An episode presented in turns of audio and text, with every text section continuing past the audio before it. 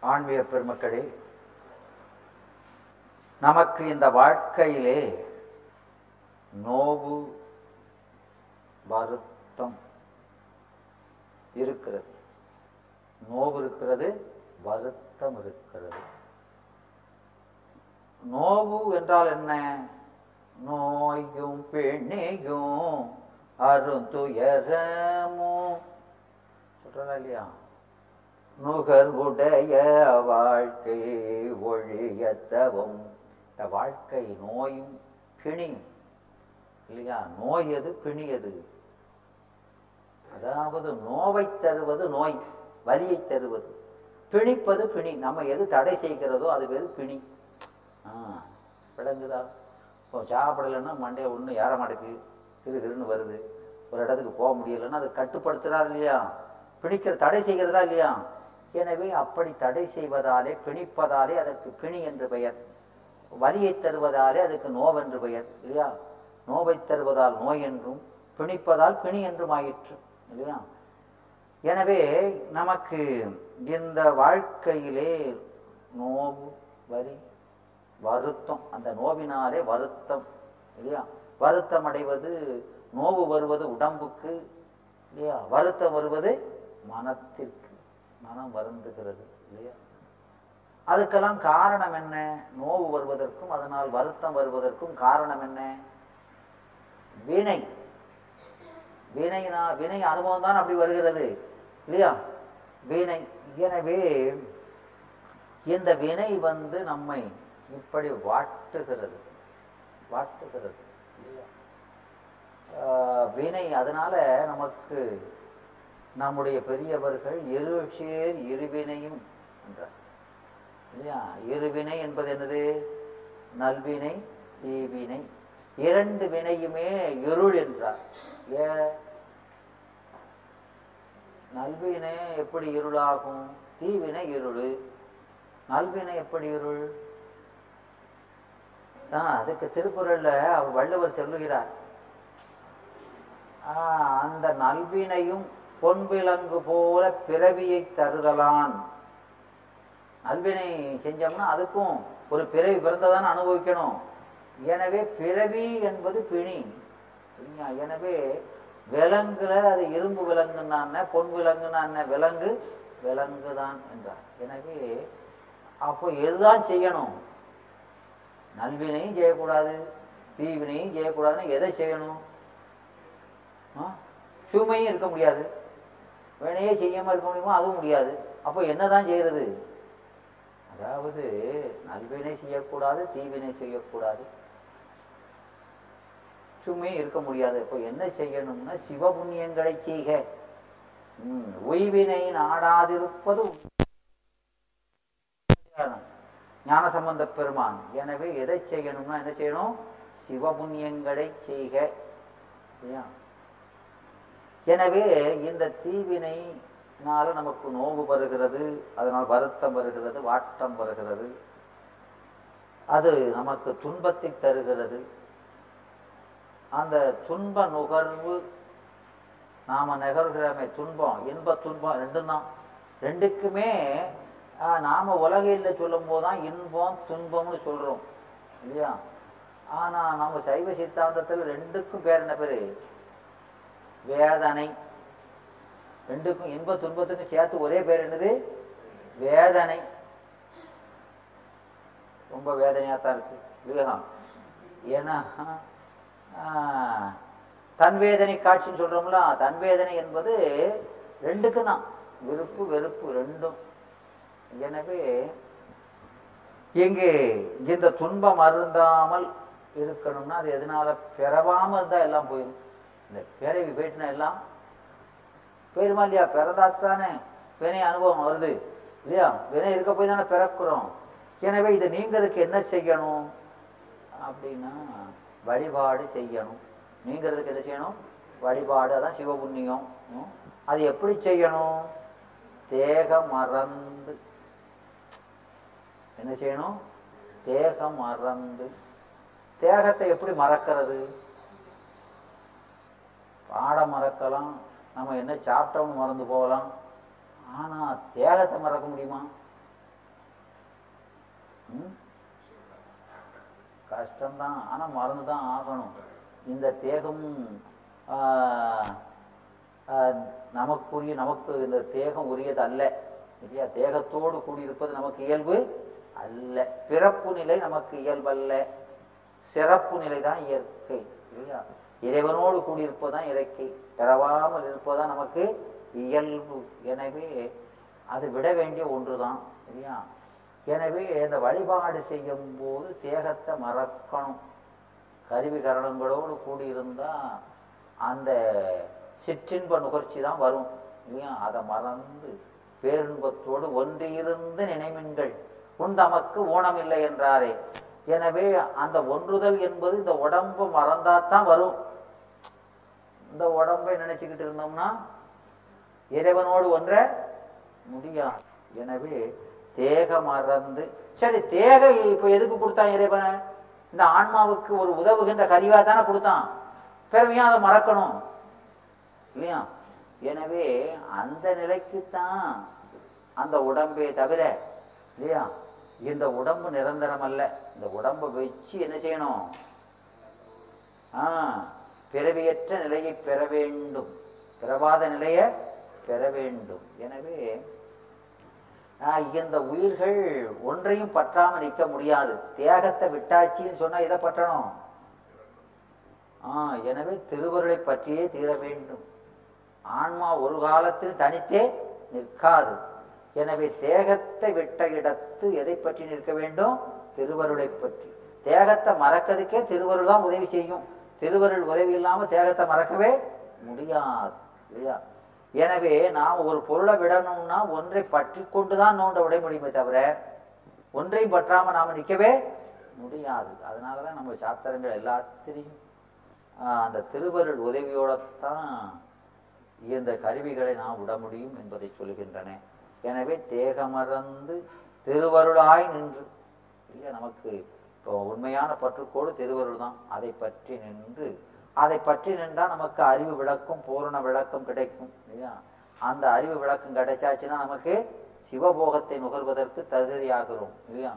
இந்த உல உடம்பை பற்றி நிற்க வரைக்கும் இந்த உலக போகத்தை நுகர்வதற்குத்தான் நமக்கு தகுதி இருக்கிறது. எனவே நாம் உலக போகத்தை மட்டும் அது நமக்குரிய போகம் அல்ல.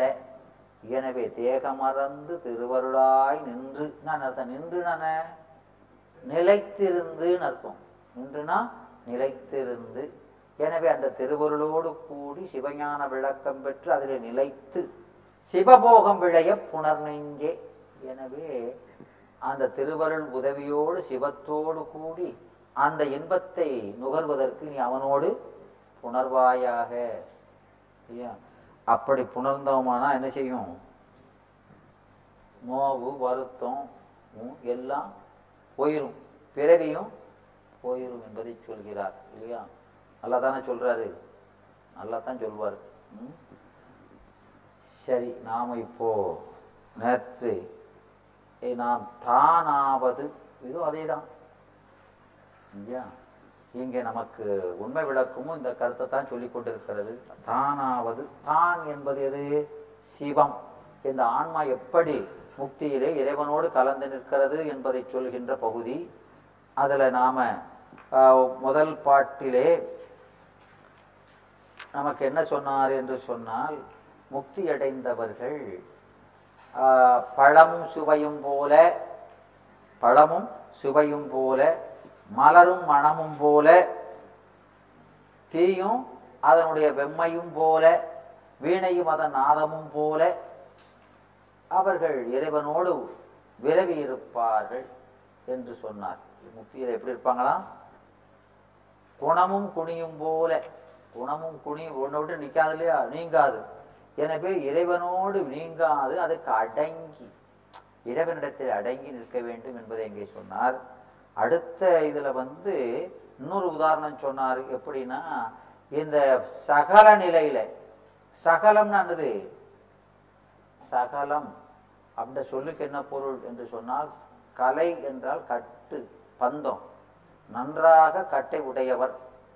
ம். கட்டு இருக்கு நமக்கு சரியான கட்டு. ம், மூணு கட்டு இருக்கு. இல்லையா எனவே சகலர் இந்த சகலர் அது மாயா பந்தம் நமக்கு தான் ரொம்ப அதிகமா இருக்கு.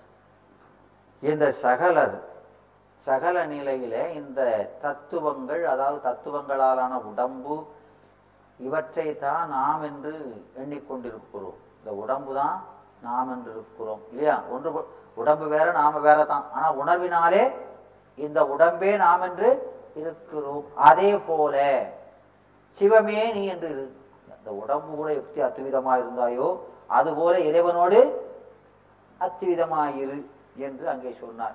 இல்லையா? முதல்ல பழம் சுவைன்னா சொன்னார் அது புரியுதோ புரியலையோன்னு அடுத்தால உதாரணம் சொல்லிட்டாரு. உடம்பு நீ இருக்க தெரியுமா இல்லையா?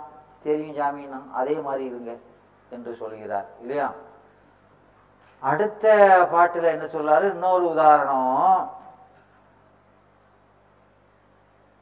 சூரிய வெளிச்சத்தின் முன்னால இரவிலே இரவிலே சந்திரனுடைய ஒளி இருந்தது. அது சூரிய ஒளி வந்தோன்னா என்னாச்சு? அந்த ஒளிக்குள்ளே அடங்கி ஓபின தாரகை ஒளி ஒளி உதயத்து ஒருப்படுகின்றது விருப்போடு நமக்கு. சொல்றே ஓவின தாரகை ஒளி. எப்போ? ஒளி உதயத்து. எந்த ஒளி உதயத்துல? சூரிய ஒளியின் உதயத்துல. தாரகை ஒளி. தாரகை என்பது என்னது? நட்சத்திரங்கள். அங்க நட்சத்திரங்கள் ஒளி அதுக்கு இதுக்கு என்ன சம்பந்தம்? நட்சத்திரங்களாவது தத்துவங்கள். தத்துவங்கள் இருட்டுல. நட்சத்திரங்களுடைய வெளிச்சம் எப்படி இருக்கும்? தெளிவா இருக்காது. மயக்கமா இருக்கும்.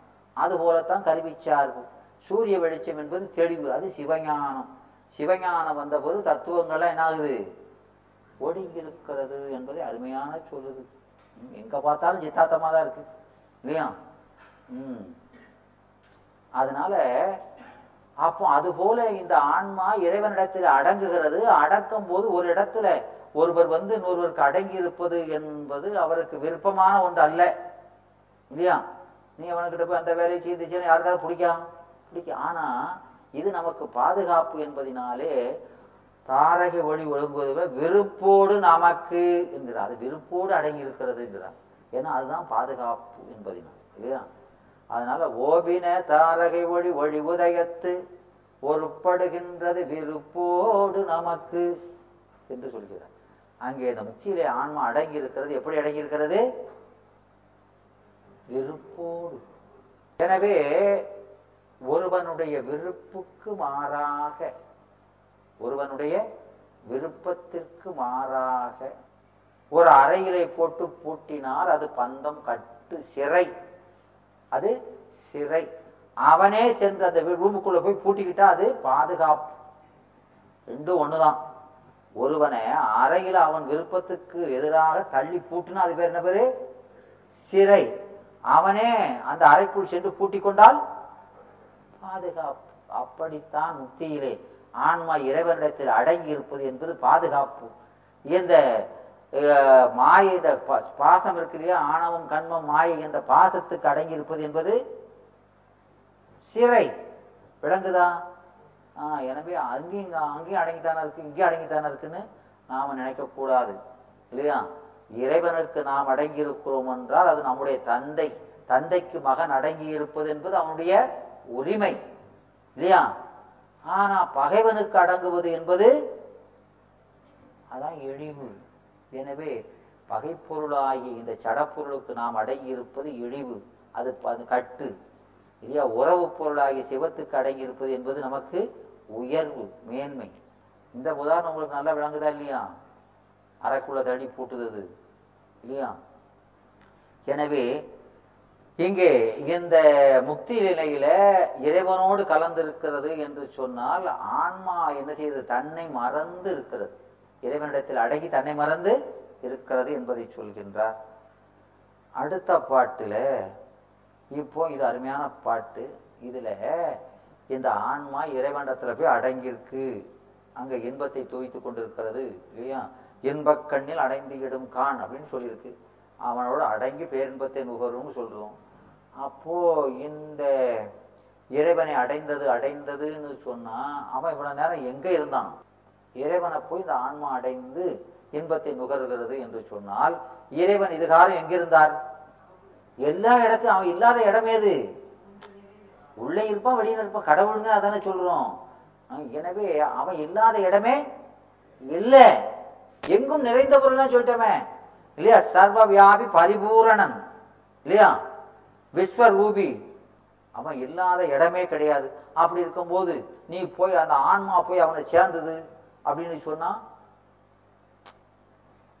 சென்று இவன் தான் ஒன்றில். இந்த ஆன்மா போய் சிவத்தை சேர்ந்தது என்று சொன்னால் சிவன் எல்லா பக்கமும் இருக்காம்னு சொல்றது அந்த கருத்து தப்பாய் விடுமா இல்லையா? இவன் போய் சிவத்தை சேர்ந்தாம்னா சிவன் எங்க எல்லா பக்கமும் இல்லை போருக்கு அப்படி ஆயிருமா இல்லையா? எனவே அந்த கருத்து பிழையாகிவிடும். இல்லையா? சரி இவன் போய் சேரல. ஆன்மா போய் அவனை சேரல. அவன் வந்து சேர்ந்தான்னு வச்சுக்கிட்டான் அது சரியா இருக்குமா? அதுவும் இருக்காதா என்னையா அப்படி சொல்றீங்க? அப்போ இதுக்கு என்ன சொல்றாரு அப்படின்னா இறைவன் தான் வந்து சேர்ந்து உயிரோட வந்து சேர்வாம்னா இது வரைக்கும் இறைவனுடைய உதவி இல்லாமலே தனித்து நின்றதோ இந்த உயிர்? இறைவனுடைய உதவி இல்லாமல் இந்த உயிரானது தனித்து நிற்க முடியுமா? அப்ப இது வரைக்கும் நின்னதில் ஆயிரும். எனவே அப்படி சொன்னாலும் குற்றம். விளங்குதா இப்போ இந்த ஆன்மா போய் சிவத்தை சேர்ந்ததுன்னு சொன்னா சிவம் எப்படி இருந்தது?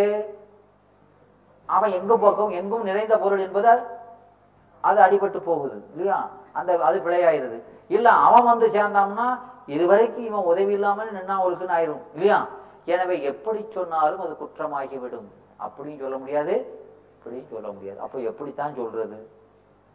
அதுதான் நம்ம சைவ சித்தாந்தம் ரொம்ப அதாவது அது சொற்களை அளந்து சொல்ல வேண்டும். ஏன்னா அதனால என்ன சொல்றாருன்னா அவன் எங்கும் நிறைந்துதான் இருந்தான். இவனும் எங்கும் நிறைந்துதான் இருந்தான். ஆனா என்னன்னா ஆதித்தன் அந்த வழி குற்றமரன் என்றது போல் கொள் என்றுட்டார் இப்போ ஒரு சூரிய வெளிச்சத்துக்குள்ள நல்ல சூரிய வெளிச்சம் தான் பகல் பொழுதுதான் அதுல ஒருத்தன் நிற்கான் ஆனா அவனுக்கு கண் தெரியாது. கண்ணிலே குறை இருக்கிறது. கண்ணுல குறை இருக்கிறது. எனவே அந்த வெளிச்சம் சூரிய வெளிச்சத்தில் நின்னாலும் வெளிச்சம் இருக்குங்கிறத அவன் அறிய மாட்டான். அந்த கண்ணினுடைய குறையை நீக்கிய பிறகு என்ன சொல்றான்? எப்பா வெளிச்சம் வந்துடுதுங்க வெளிச்சம் முதல்ல வெளிச்சத்துக்குள்ளதான் இருந்தான். ம்? இப்போ கண்ணு அந்த பார்வை விளங்கின போது அது உள்ளோம் என்பதை அறிகிறான். முதல்ல அறியல இப்போ அறிகிறான். அவ்வளவே தவிர இல்லையா சிவ வியாபகத்தை இருந்து இந்த ஆன்மா ஒருபோது நீங்க நின்றது இல்லை. இல்லையா? விளங்குதான் அதுதான் முக்தியில அவன் போய் அடைஞ்சான் அடைஞ்சாம்னு என்ன அர்த்தம்? உணர்ந்தான் என்பது. இல்லையா? இறைவனை அடைந்தாம்னு என்ன அர்த்தம்? இறைவனை உணர்ந்தான் என்பது. இல்லையா? என்பதை இங்கே சொல்கிறார். அடுத்த பாட்டு ஆஹ், அதுல இது ஒரு அருமையான கேள்வி கேட்குறாரு. வாக்கு மனமே தந்த. வாக்கு மனம் வாக்கு என்பது என்னது? இங்க சொல்லு இல்லையா?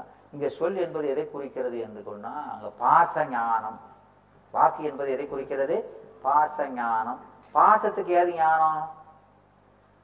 பாசத்துக்கு ஞானம் இருக்கா? பாசத்துக்கு ஞானம் உண்டாமா?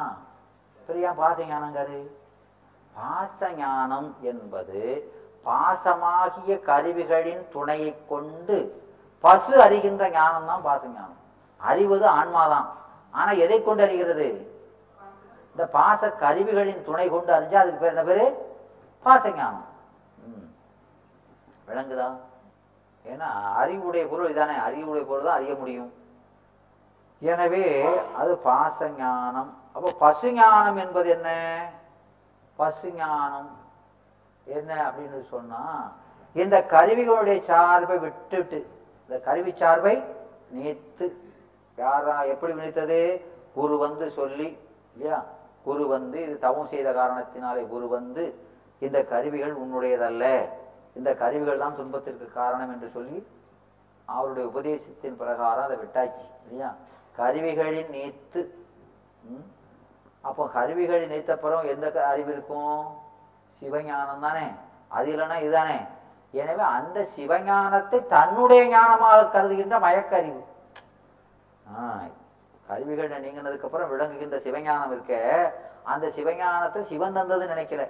அது ஓ நம்முடைய அறிவுகளுக்கு ஏப்ப நாம இவ்வளவு பெரிய ஆளா? அப்படின்னு தன்னையே மெச்சிக்கொள்கின்ற மயக்க அறிவு அதுதான் பசு ஞானம் சிவஞானம் என்பது எல்லாவற்றிற்கும் காரணம் சிவன்தான். அவனுடைய அறிவுதான் என்று அடங்கி அறிகின்ற ஞானம் சிவஞானம். அதான் முழுமையான அறிவு. விளங்குதா?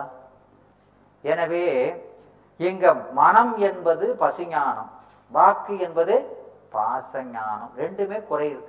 அதாவது ஆஹ், பாசஞானத்தை கொண்டு பாசஞானத்தை கொண்டு பாசத்தை தான் அறியலாம். சிவத்தை அறியறதுக்கு இப்போ ஓ நாம வானத்துல எத்தனையோ கோள்கள் இருக்கு. இல்லையா இந்த கண்ணாடியை போட்டுக்கிட்டு இந்த எழுத்துக்களை படிக்கலாமே தவிர இந்த கண்ணாடியை போட்டு அப்போ அங்க அந்த சூ அங்க நுட்பமான நெப்டியூன் இருக்கானா அவன் இருக்கானா இவன் இருக்கானா பார்க்க முடியுமா? அந்த கோள்கள்லாம் அந்த கண்ணாடி தெரியுமா? இந்த கண்ணாடி அவ்வளவுதான் பவரு இல்லையா? அப்போ அதுக்குன்னு வேற ஒரு கண்ணாடி இருக்கா இல்லையா? அந்த டெலஸ்கோப்பை வச்சு பார்த்தா அது தெரியுதா இல்லையா? எனவே இந்த கண்ணாடிக்கு இந்த கருவிக்கு தெரியவில்லை என்பதினாலே அந்த பொருளே இல்லை என்று சொல்ல முடியாது. இந்த கருவிக்கு அகப்படவில்லையே தவிர அதுக்கு தகுந்த கருவியாலை பார்த்தால் அகப்படும் இல்லையா? அதுபோல இந்த பாசக்கருவிகளுக்கு எட்டாவது சிவம் இருக்கிறதே தவிர அதுக்குன்னு ஒரு கருவி இருக்கு. அந்த கருவியை வச்சு பார்த்தா விளங்கும். அந்த கருவி தான் சிவஞானம் இல்லையா? எனவே இந்த வாக்கு பாசஞானம் பசிஞானம். ரெண்டுமே என்ன குறையறிவு. ரெண்டுமே குறையறிவு. ரெண்டுக்கு சேர்த்து என்ன பேரு? குறையறிவு. எனவே அந்த குறையறிவுக்கு எட்டாத வாக்கு மனம் இறந்த என்றால் இதுக்கெல்லாம் எட்டாத நிலையில இருக்கக்கூடிய வான் கருணையாளன். யாரு வான் கருணையாளன்? சிவபெருமான். அந்த சிவபெருமான் மாதிரி இங்க நிக்கிறது யாரு? ஒரு குரு தான் சிவபெருமான். சீடனுக்கு குரு தான் சிவம். எனவே அந்த அந்த சிவபெருமானே வடிவாக நிற்கிறாராம். யாரு? மெய்கண்டார். இவருக்கு குரு அவர்தானே? அந்த மெய்கண்டார சொல்றாரு. வாக்கு மனமிறந்த வான்கருணையாளன் குரு தாக்கரவே நிற்கும் தனி முதல்வா. எது தாக்காம? அவர் உலகத்துலதான் இருக்காரு. ஆனா உலகம் அவரை தாக்க முடியல. நம்ம தாக்கிறது உலகம். ஆனா அவரை தாக்க முடியல இல்லையா?